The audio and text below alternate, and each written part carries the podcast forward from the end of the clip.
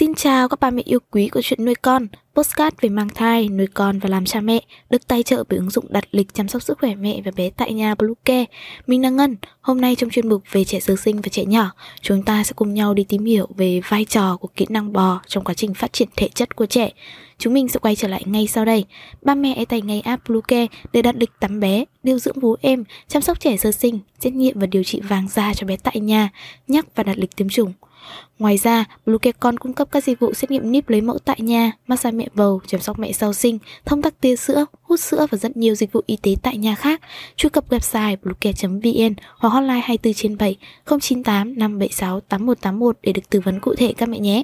Mỗi trẻ đều có những kỹ năng quan trọng đầu đời của mình như kỹ năng trườn, bò, đi lại, nói chuyện, vân vân và ứng với mỗi kỹ năng sẽ có một cột mốc phát triển riêng biệt. Kỹ năng bò là một trong những kỹ năng quan trọng đối với sự phát triển của bé, là bàn đạp giúp cho bé phát triển khỏe mạnh và vững vàng hơn trong các kỹ năng sau này. Bò là giai đoạn chuyển tiếp của kỹ năng vận động cần thiết, không tự nhiên mà bé lại phát triển theo từng giai đoạn, từ việc nâng mình khỏi mặt đất, ngồi, trườn, bò, rồi đến những bước đi chập chững và cuối cùng là biết đi. Mỗi giai đoạn phát triển đều mang lại nhiều lợi ích cho bé và việc bò cũng là giai đoạn chuyển tiếp của kỹ năng vận động cần thiết giúp cho quá trình phát triển của trẻ toàn vẹn hơn. Bò là một trong những kỹ năng đòi hỏi bé phải huy động lực toàn cơ thể bao gồm tay, thân người, chân, đầu và cổ một cách nhịp nhàng và có kỹ năng quan sát cực kỳ nhạy bén. Do đó, Kỹ năng bò chính là bài thể dục giúp bé rèn luyện thể lực tốt, đồng thời giúp trí não của bé được phát triển toàn diện. Những lợi ích tuyệt vời của kỹ năng bò ở trẻ. Lợi ích đầu tiên là bé tập bò giúp phát triển lực hai cánh tay, vai và các cơ bụng,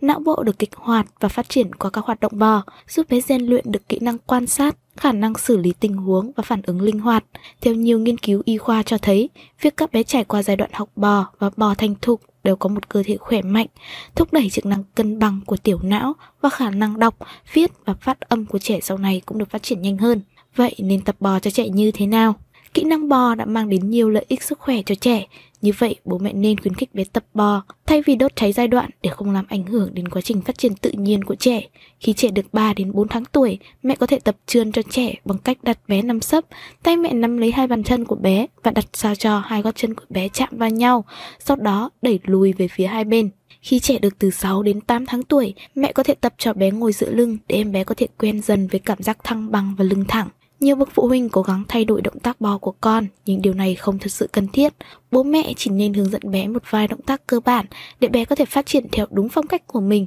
và không nhất thiết phải dập khuôn theo quý củ. Cho bé nằm sấp, sử dụng những món đồ chơi có màu sắc hay có âm thanh thu hút để bé có thể luyện tập động tác ngẩng cao đầu và dần dần bé sẽ chống tay, nâng người lên và dần dần chuyển động về phía trước từng tí một. Khi bé đã quen với thao tác bò, mẹ có thể để bé tập bò trên sàn nhà, đặt thêm nhiều món đồ chơi thú vị để thu hút ánh mắt của bé, khiến bé phải tập trườn người đến nắm. Mẹ có thể giúp bé giữ chân để tạo đà cho bé có thể nắm được đồ vật và học bò nhanh hơn. Khuyến khích trẻ vận động thường xuyên. Rèn luyện thể chất, vận động thường xuyên là cách giúp bé học bò hiệu quả. Bố mẹ cần lưu ý về chế độ ăn uống dinh dưỡng cho bé để bé có thể phát triển khỏe mạnh. Chú ý đến cân nặng của bé, vì trẻ thừa cân sẽ gây ảnh hưởng cho quá trình vận động một cách nhanh nhẹn và linh hoạt của bé giúp trẻ hình thành thói quen bò bằng việc kích thích hành động của bé bằng những loại đồ chơi có màu sắc và âm thanh hấp dẫn, tạo một không gian rộng rãi, không chướng ngại vật, không quá cứng vì bé có thể bị đập chán xuống sàn nhà trong quá trình tập bò, đảm bảo an toàn tuyệt đối cho bé. Ba mẹ nên cho bé mặc những loại quần áo gọn gàng, dễ vận động như áo thun, quần đùi, áo body,